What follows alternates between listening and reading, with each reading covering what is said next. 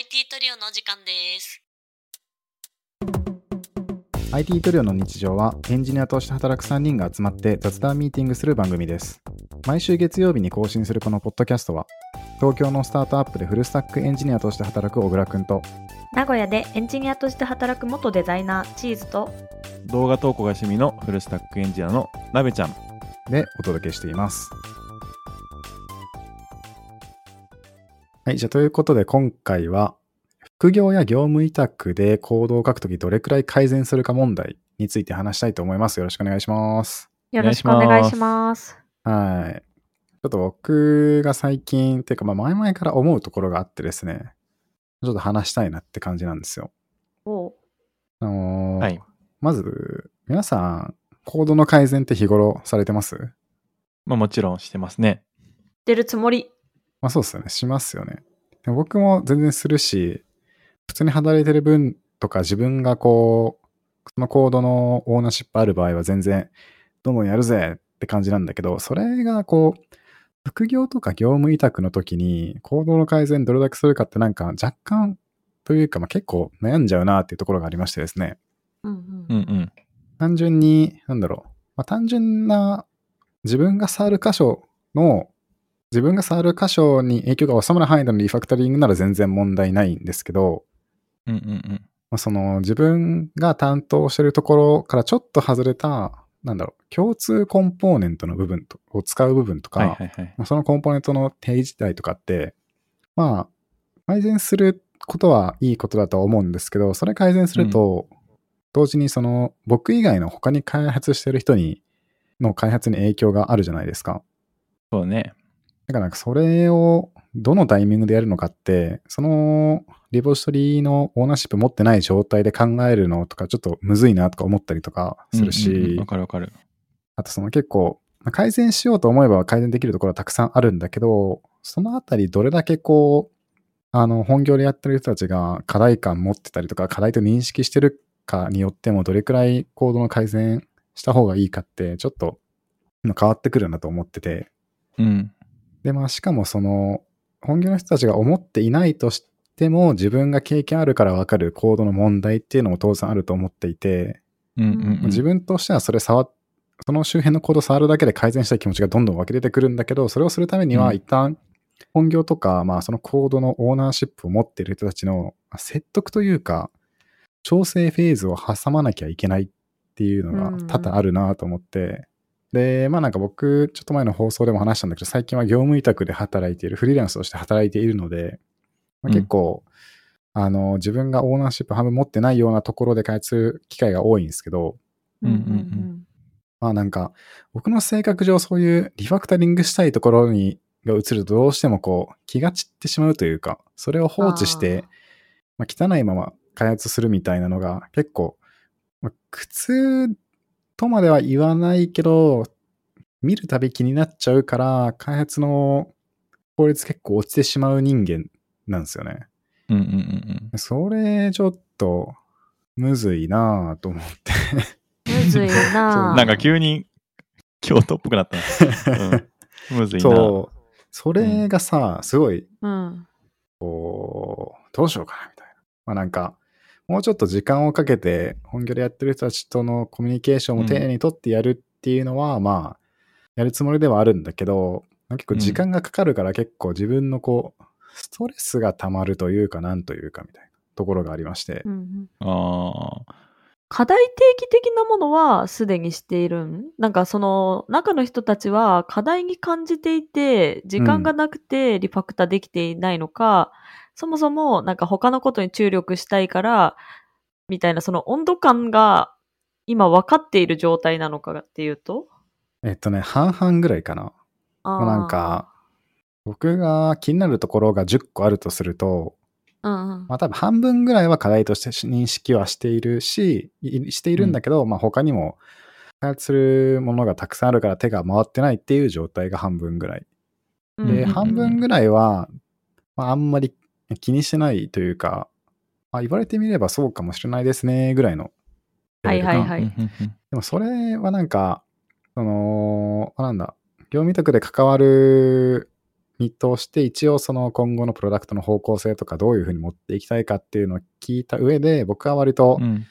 それと近しい開発の経験があるから、それと照らし合わせると、結構、そのビジョン実現するにはまずいなっていうところが、ああ、そのレベルなんだ。思いつくんだけど、なんかその、会社のプロダクトとしてはまだそのフェーズ入ったことがない、今から挑戦していくぜみたいなフェーズだから、うん。その場合って、まあ、まあなんか課題として、まあ、それは認識ではいないよな、今は、ぐらいの。うん。でも未来を見据えた場合、確実にそこはボトルネックになるだろうなっていうのを、私は感じるんだが、なるほどね。あまあでも、それは、ちょっとね、そう、うーんっていう。その、今現状の状態が起きちゃってるのは、その、うん委託先の、その技術者のレベル感なのか、レベル感が高いけど、そういう、あの、今はここに手を入れるべきではないっていうフェーズなのか、いわゆる、まあ、スタートアップよくある、もうどうしても速度重視でやらなきゃいけなくて、うん。あの、回していかなきゃいけないからうんこのような品質になってて、もういずれもうこのサービス捨てるぞぐらいの勢いがあるぐらいの。いや、でもさ、その、よくある話でさ、速度を言い訳にしてコードに質を落とすのは、なんていうの？そもそもそうね。あるべき姿じゃないよねみたいな話あるじゃんね。ううそう、その、確かに品質で言うと、なんかよく T 和田さんっていう、なんねか、んテスト会話で有名な人がよく言ってるのは、品質ってなんか、まあ、外部品質と内部品質みたいな言葉があって、内部品質ってコードの品質とかそういうところを指すんだけど、実はそのコードの品質とスピードは、あの、敵対するものではなく、品質が高ければ開発も早くなるはずなんだみたいなようなこともおっしゃっていて、うんうんうん。まあ、それはそうだなと思いますね。なんかその状況が起きているのが、なんかどういう理由なんだろうなっていうことが聞きたくて、なんか技術的に、あの、うん。品質を上げることができない技術メンバーなのかみたいなところによって、まあ多分ね、なんかスタートアップとか小さい会社あるあるだと思うんだけど、苦行とか業務委託の人が多いから、うん。結構触る人がまちまちで、で、プルリクの数も多くなっちゃうので、本業の人がプルリクのレビューはするんだけど、まあ、やっぱプルリクの数も多いし、うん。時間も足りないので、見落としとかが積み重なっていった結果、どんどん壊壊れてはいないんだけど、結構秩序がどんどんない。書く人によってバラバラだし、ういう別にそれをなんか強制するほどの強制力を持った何かを置いてるわけでもないんで、まあちょっとバラバラだぜみたいな感じほどねで。すかね。すげえ想像がつく、それは。最近クビになった僕も。そうですわかりましたねすごく。ね。なんかこれ、うんこ。こ、僕が今やってる会社とか過去に何社か副業させてもらった会社だけの問題ではなくて、多分どこもうん。あると思うんです。なんか人員が足りないから副業の方とか、そう、業務委託の人を増やすんだけど、増やした結果、本業でやってる人はレビューする数が多くなって、うん。で、まあ結構レビューも急いで見るから見落としもどうしても多くなってしまうし、プリクの数が多いから、ちょっと修正してほしい点がうんあったとしても、まあ大きい致命的なところは修正お願いするんだけど、ちょっと細かいところはまあうんうん動くし、問題今のところはないからいいかな、みたいなので、それが積み重なってしまうっていうのは、うん。どの会社でもあるなというふうに思っててですね。うんうんうん。あると思う。業務委託の人を管理するのって結構やっぱね、大変だと思う。自分もやったことあるけど、うん。まああれはね、本当一人でも結構大変だと思うけど、それが2人、2人、3人って多分増えてたら、マジで、一個一個レビュー多分見てられないよ。そうなんですよね。そう。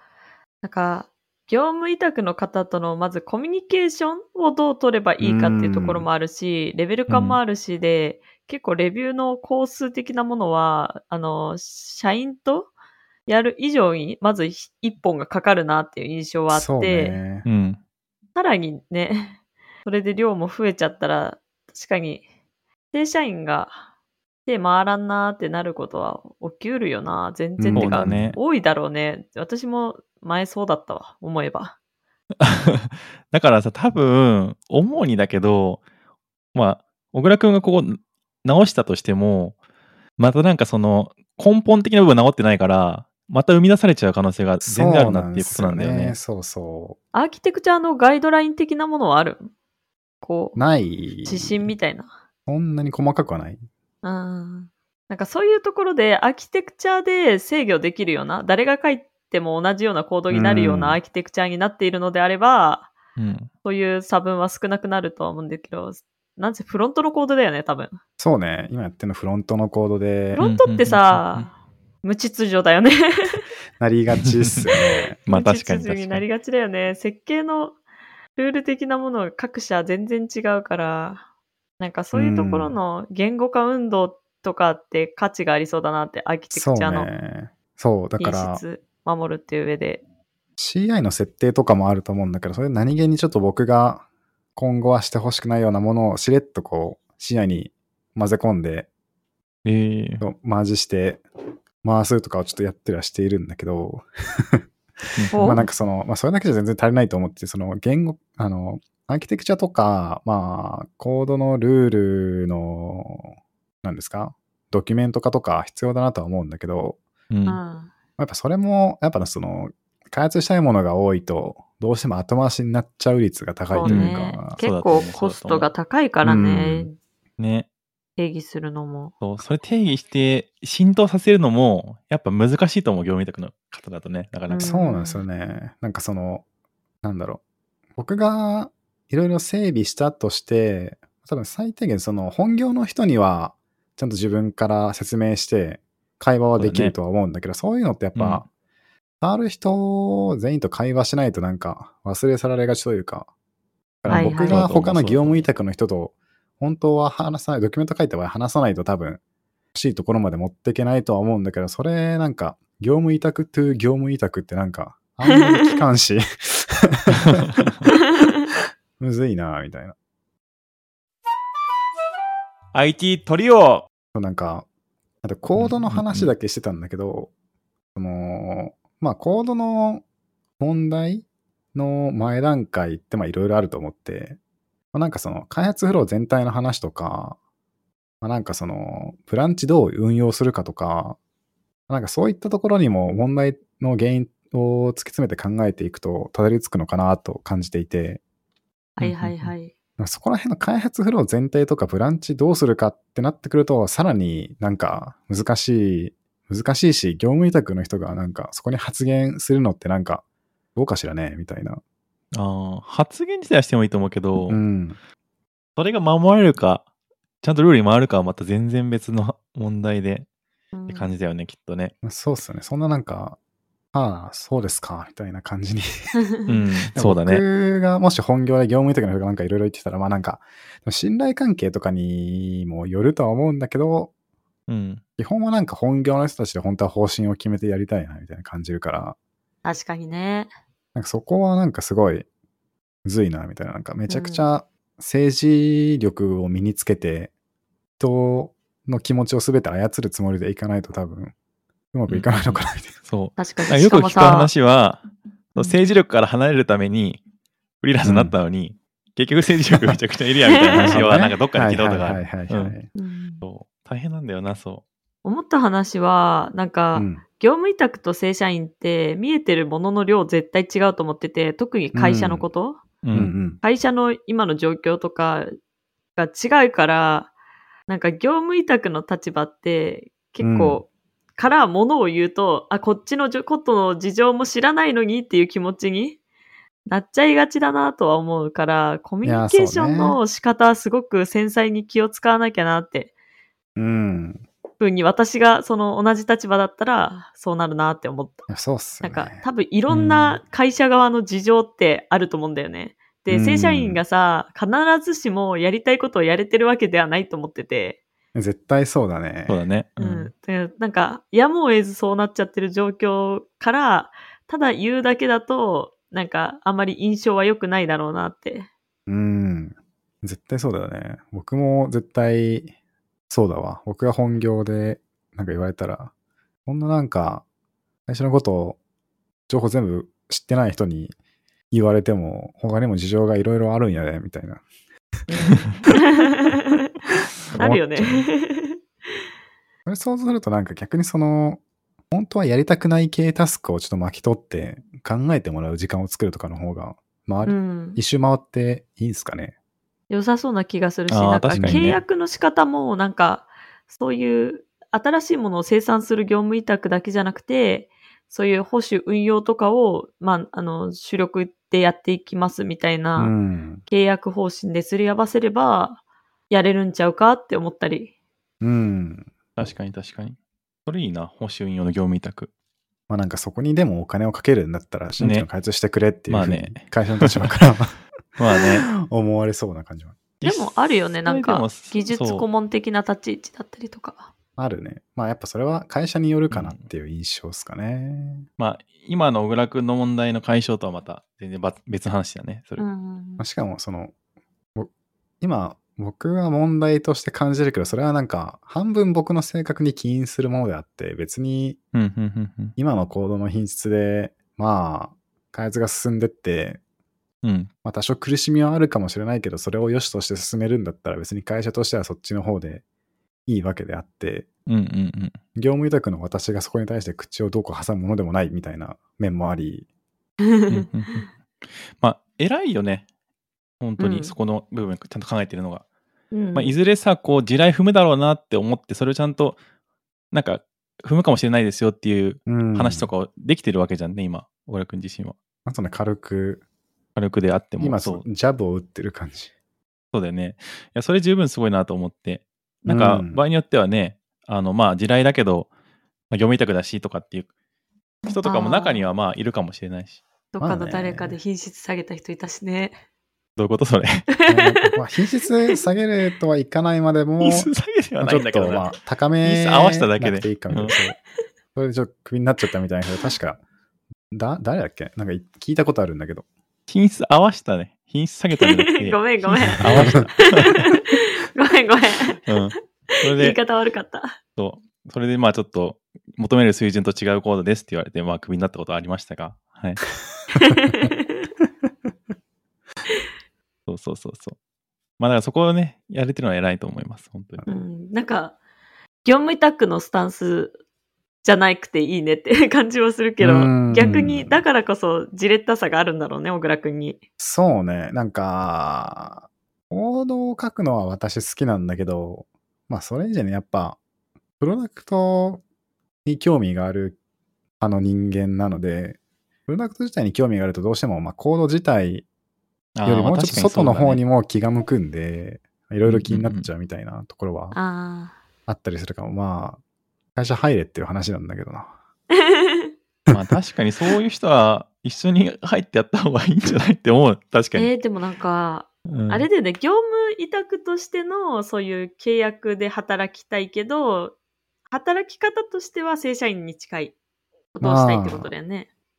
そうね。まあ、僕の今の事情が、ちょっとカナダに行くまでの間に正社員になっても半年以内に辞めるから、それで入れんなうんみたいな個人的な気持ちがあり、あーはいはいはい。えーまあじゃあもだったら割り切っちゃった方がいいかも。うん、そうそうそう。割り切っ、そうだね、割り切ってこう、そうだね、割り切ることが得意だったらいいな。割り切れないことね。あんまね、割り切れない人間だからね、うん。気持ち入っちゃうんですよね。いや、それはすごいいいことなんだけどう、いね。いこと。う。うんん。なんか、フリーランスエンジニアに、として働き始めましたけど、なんか、多分半年ぐらい前に、うん。このポッドキャストでフリーランスエンジニアに憧れないみたいな話をしたと思うんだけど、うんうんうん。あー、した記憶がちょっとだけあるか。もしれない。うん。ちょっと僕も内容忘れたんですけど、まあなってみてまだ1ヶ月経ってないけど、まあなんかやっぱフリーランスエンジニアは、僕には小、あんまりちょっと向いてないかもな、みたいな、今言ったような事柄から。確か。に、あのね、働き方というか、自由な感じは確かにすごい嬉しいなっていうのはあって、まあ、正社員の時よりも、時間に、ルーズ、ルーズっていう言い方はあれだけど、もうちょっと自由なタイミングで働き始めて、働き終えられるし、うん。まあ、僕の契約もあってか、でちょっと今週は短く働こうと思ったらそれもできるんで、すごい融通が効いて、いいなっていうふうには思うんだけど、うんうん。まあ、やっぱりそれは、その快適さの部分だけを見ていいなって感じるだけであって、仕事、働くこと自体に目を向けてみると、なんか、働くこと自体を楽しむためには、まあ、なんか僕は正社員の方がいいかな、みたいな。確かにね。うんうんうんうんうん。いやー、すごい、自分も同じ立場になったらそういうなって思った。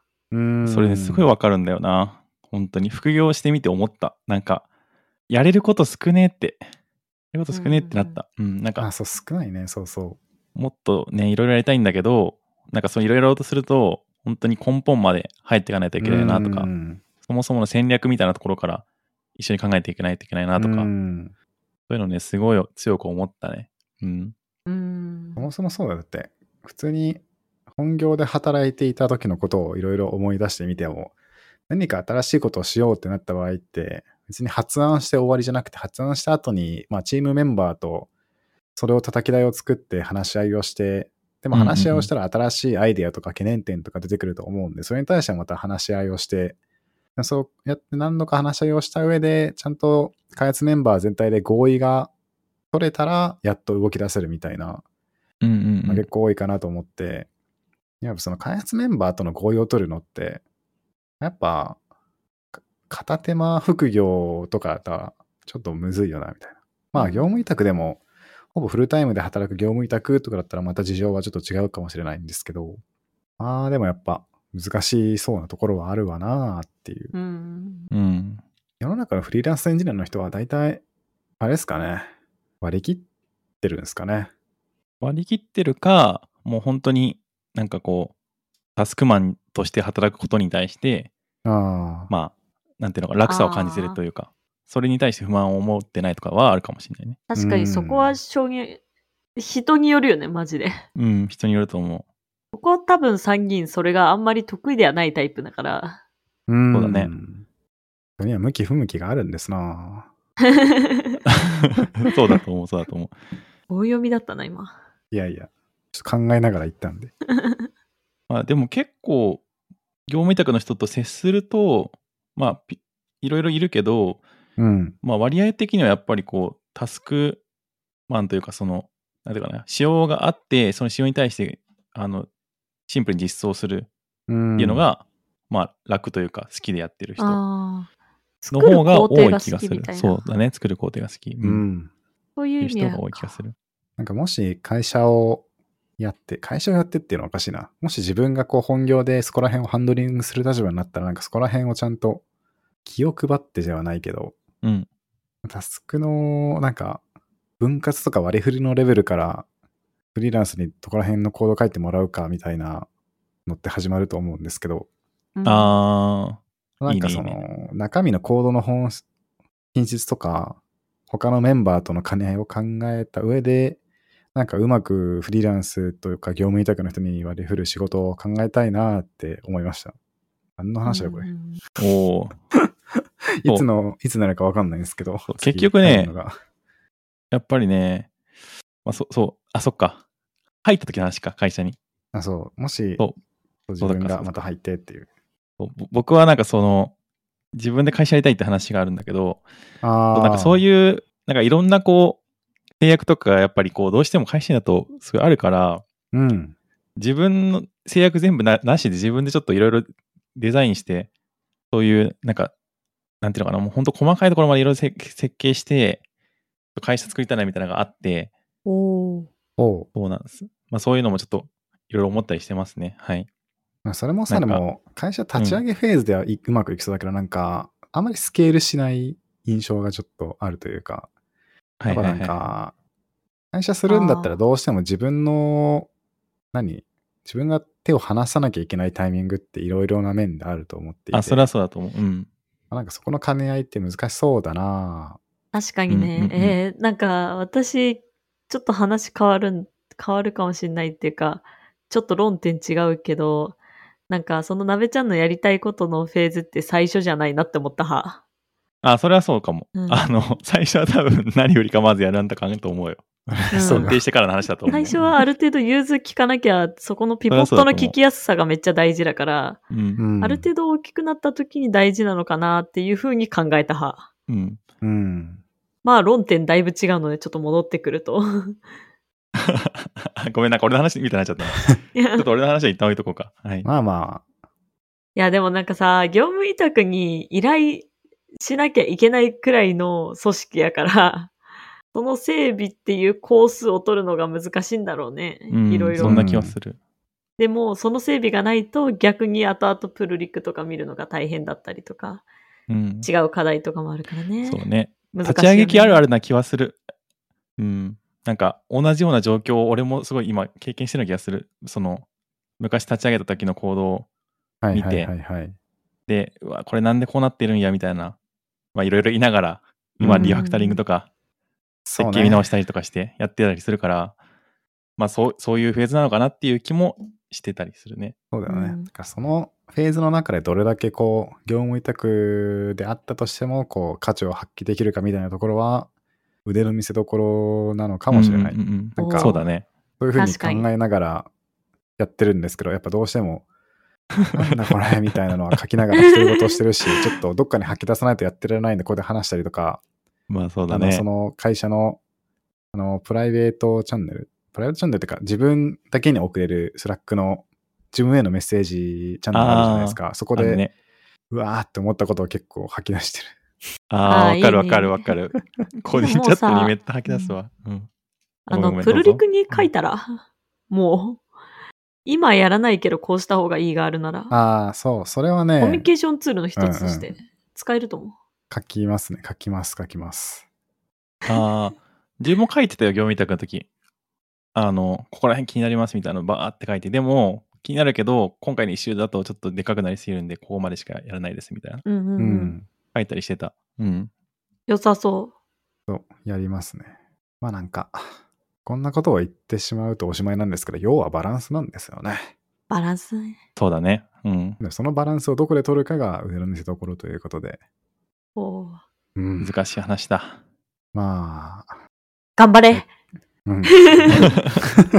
まあ、会社視点から言えばね、結局会社がこう、伸びてくれる、売り上げが伸び伸びてくれるっていうところで、多分今、始まったばかりだから、とにかく売り上げ伸ばしてほしいってところだと思うんで、こうんこに直結するコード書いてほしいって感じだと思うけど。そうね、うんそれで売り上げを伸ばして僕の単価も上げようと思います。おーそれがいいねと思う。交渉できる材料を増やしたりとか、どんどんどんどん範囲を広げていけばいうん。そうだよね。いんじゃないかしら。交渉したときに、確かに、小倉さんは、振り返ってみると、あれもあれもあれもあれもあれもやってくれたから、確かにこの単価上げないと逆にまずいなって思わせるようなフリーランスエンジニアになりたいと思います。素晴らしいまあそうなったらもう切られないからね。どっかの人みたいには 多分切られないと思う。そこまで上がるっていうことはもう期待値がそんだけできてるんで、多分切られないです。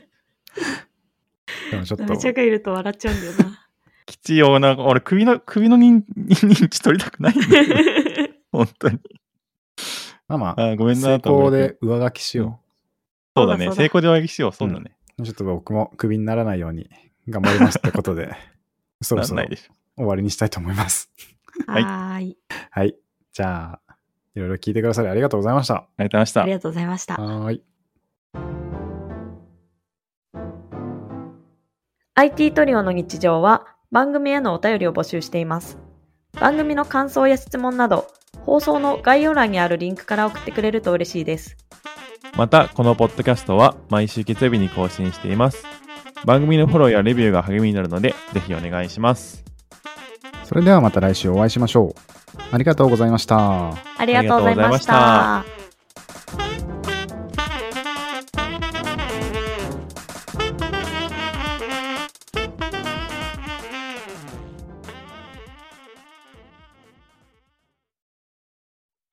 And now, a short commercial break. 現在エンジニアの採用にお困りではないですか？候補者とのマッチ率を高めたい、辞退率を下げたいという課題がある場合、ポッドキャストの活用がおすすめです。音声だからこそ伝えられる深い情報で候補者の興味・関心を高めることができます。株式会社ピトパでは企業の採用広報に役立つポッドキャスト作りをサポートしています。X またはホームページのお問い合わせよりご連絡ください。気になる方はカタカナでピトパと検索検索。